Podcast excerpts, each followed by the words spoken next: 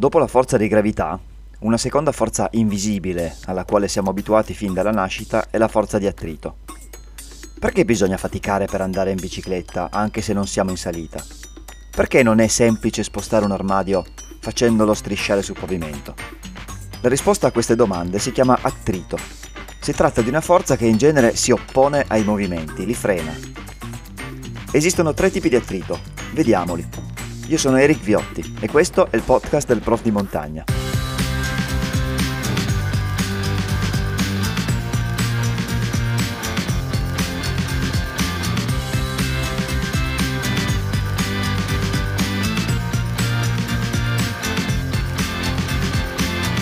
Il primo attrito che vediamo si chiama attrito radente.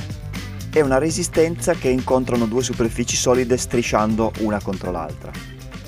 L'armadio appoggiato sul pavimento non è semplice da spostare, anche se non vogliamo sollevarlo da terra, ma solo farlo strisciare. Questo perché fra i piedi dell'armadio e il pavimento esiste la forza di attrito radente. Infatti bisogna raggiungere una certa forza per fare in modo che l'armadio cominci a muoversi. Questa spinta iniziale deve in pratica superare la forza di attrito radente statico, che tiene unite le due superfici a contatto.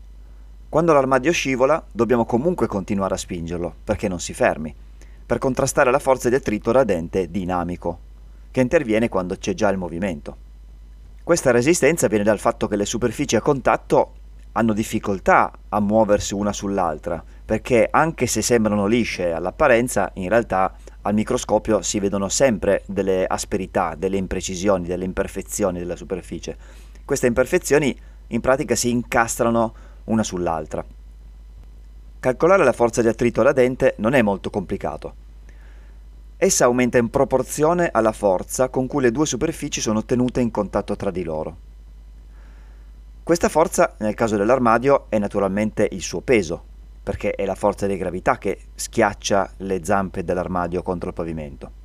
Ma per esempio nel caso di un cancellino su una lavagna, la forza è data dalla mano di chi usa il cancellino, che lo preme contro la superficie. In generale questa forza prende il nome di forza premente e la si usa per calcolare proprio la forza di attrito. Vediamo questa formula, che è l'unica che vediamo oggi, in cui si calcola la forza d'attrito radente moltiplicando la forza premente per un coefficiente di proporzionalità che si chiama coefficiente di attrito radente.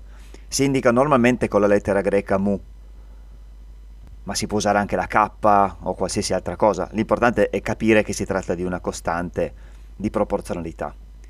È una grandezza adimensionale, cioè non ha un'unità di misura. Infatti se provassimo a calcolarla con questa formula dovremmo fare una forza fratto un'altra forza, quindi newton fratto newton che dà un numero senza unità di misura.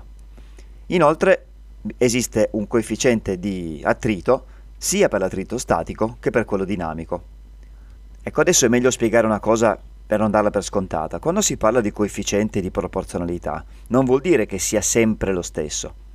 Nel caso per esempio della forza di gravità, noi abbiamo imparato che si usa 9,8 per la gravità terrestre, ma in caso di altri pianeti dovremmo usare un altro numero. Anche per quanto riguarda il coefficiente di attrito, non è sempre uguale e dipende dai materiali che sono a contatto. In più bisogna anche ricordare che quando c'è un attrito radente c'è sempre una coppia di materiali, per cui il coefficiente di attrito dipende proprio da questo accoppiamento. Non esiste il coefficiente del legno o il coefficiente dell'asfalto, esiste il coefficiente legno su asfalto. Ok, torniamo ai due tipi di attrito radente. L'attrito statico è sempre maggiore di quello dinamico significa che occorre più forza per far cominciare un movimento rispetto a quella che serve per mantenerlo questo movimento. Per esempio il coefficiente di attrito della gomma sull'asfalto asciutto, quindi come nel caso di un pneumatico sulla strada asciutta, vale 0,8 se la gomma non sta strisciando sull'asfalto, quindi se si tratta di attrito statico, mentre vale 0,7 quando invece la gomma sta strisciando. Ecco perché in frenata è sempre meglio che le ruote non si blocchino strisciando poi sull'asfalto, perché il, l'effetto della frenata, che è basato proprio sull'attrito tra la gomma e l'asfalto, è minore se la gomma sta scivolando sull'asfalto, perché l'attrito statico è più forte dell'attrito dinamico. Infatti l'ABS è un sistema elettronico che è stato introdotto nelle, nelle macchine di ultima generazione ormai da un po' di anni, impedisce proprio che durante la frenata la ruota si blocchi. Ecco, a proposito di automobili, parliamo un momento di una delle più importanti invenzioni dell'umanità, la ruota. Circa 7000 anni fa qualcuno scoprì che era molto più facile trascinare un peso su qualcosa che rotola rispetto a farlo strisciare. Da allora la ruota non è mai stata superata come mezzo di locomozione su terra. Se avete chiaro il concetto di attrito radente, capirete che la genialità della ruota sta nel fatto che la sua superficie non striscia contro il terreno, ma vi rotola sopra. Questa cosa ci libera dall'attrito radente. Però purtroppo esiste anche una seconda forma di attrito, detto attrito volvente, che interviene proprio dove c'è un rotolamento. Infatti vi sarete accorti che una palla non può rotolare all'infinito. Prima o poi si ferma anche su un pavimento molto liscio e orizzontale. Questo attrito è piuttosto debole, è molto minore di quello radente.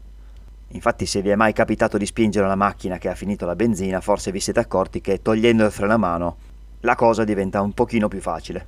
Anche l'attrito volvente ha il suo coefficiente di attrito e ha più o meno la stessa funzione matematica, ossia il coefficiente di proporzionalità tra la forza premente e la forza d'attrito. Questo coefficiente è comunque un pochino più complicato da ricavare perché dipende da un sacco di cose, non solo dai materiali, ma anche dal, per esempio, il raggio della ruota. Una ruota piccola con un raggio piccolo è più difficile da far rotolare perché in pratica incontra più eh, difficoltà nel, nel procedere proprio dovute a quelle asperità più o meno invisibili del terreno a cui accennavo prima. Dove le asperità invece sono già più visibili diventa ancora più triste la faccenda, infatti se provate a spingere un carrello della spesa che è inventato con le sue rotelline piccoline per un pavimento molto liscio del supermercato, quando provate a spingerlo, dicevo, nel parcheggio che normalmente è ricoperto di asfalto, noterete che si fa molta fatica. Poi c'è anche la questione della deformabilità delle ruote, perché infatti un'altra cosa che sicuramente avete già notato se andate in bicicletta è che quando una ruota è sgonfia eh, la bici procede con molta più difficoltà pur essendo sempre la stessa bici, sempre lo stesso peso, sempre la stessa persona che pedala. Questo perché la gomma un po' sgonfia si deforma ogni volta che in pratica una parte del pneumatico tocca il terreno e sostiene il peso della bici e questa deformazione continua crea una resistenza. Bene, infine il terzo caso, il terzo tipo di attrito. Se un corpo si muove senza toccare nessun altro corpo solido e sfugge quindi sia all'attrito radente che a quello volvente, se non c'è contatto. Eppure, per esempio, si fa fatica a nuotare, oppure gli uccelli consumano energia per continuare a volare a una certa velocità. Le navi bevono ettolitri di carburante per navigare. Quindi lo avete capito, esiste questa forza di attrito che agisce quando un corpo si muove all'interno di un fluido. Questo fluido può essere liquido o gassoso. Questa si chiama forza di attrito viscosa oppure attrito fluido dinamico. La sua azione è molto complessa e dipende sicuramente dalla forma del corpo in movimento, come si capisce osservando un'automobile, un aereo o una nave, che devono avere una forma tale per cui si diminuisce al massimo questo attrito. Si parla infatti di una forma aerodinamica o idrodinamica, no? Quando si parla di queste forme che facciano in modo di ridurre il più possibile l'attrito fluido dinamico. Uno squalo, se lo osserviamo, ha una forma stupendamente idrodinamica. Un'altra caratteristica importante e complessa della forza d'attrito fluido dinamico è il fatto che aumenti con la velocità. Per capire quest'ultimo concetto osserviamo un paracadutista che si lancia dall'aereo. Comincerà a cadere, ovviamente, accelerando per la forza di gravità. Più cade velocemente, maggiore sarà la forza di attrito dell'aria che lo frena. Quando raggiunge una velocità tale per cui la forza di attrito è uguale alla forza peso, il paracadutista continuerà a cadere, ma non accelererà più. Cadrà a velocità costante, che è circa 180 km all'ora, poi chiaramente dipende da quanto è vestito, da come è vestito, da che posizione assume. E fino a quando continua a cadere a quella velocità? Fino a che, speriamo, si apre il paracadute, che aumenta di molto la sagoma del corpo in movimento. Quindi aumenta molto la forza d'attrito e diminuisce la velocità di caduta fino anche a 12 km all'ora. Oppure questo aumento con la velocità si capisce anche dal dispendio energetico che serve per muoversi con un veicolo, sia che sia a pedali oppure che sia a motore. Andare in bicicletta a 20 km all'ora richiede un certo sforzo.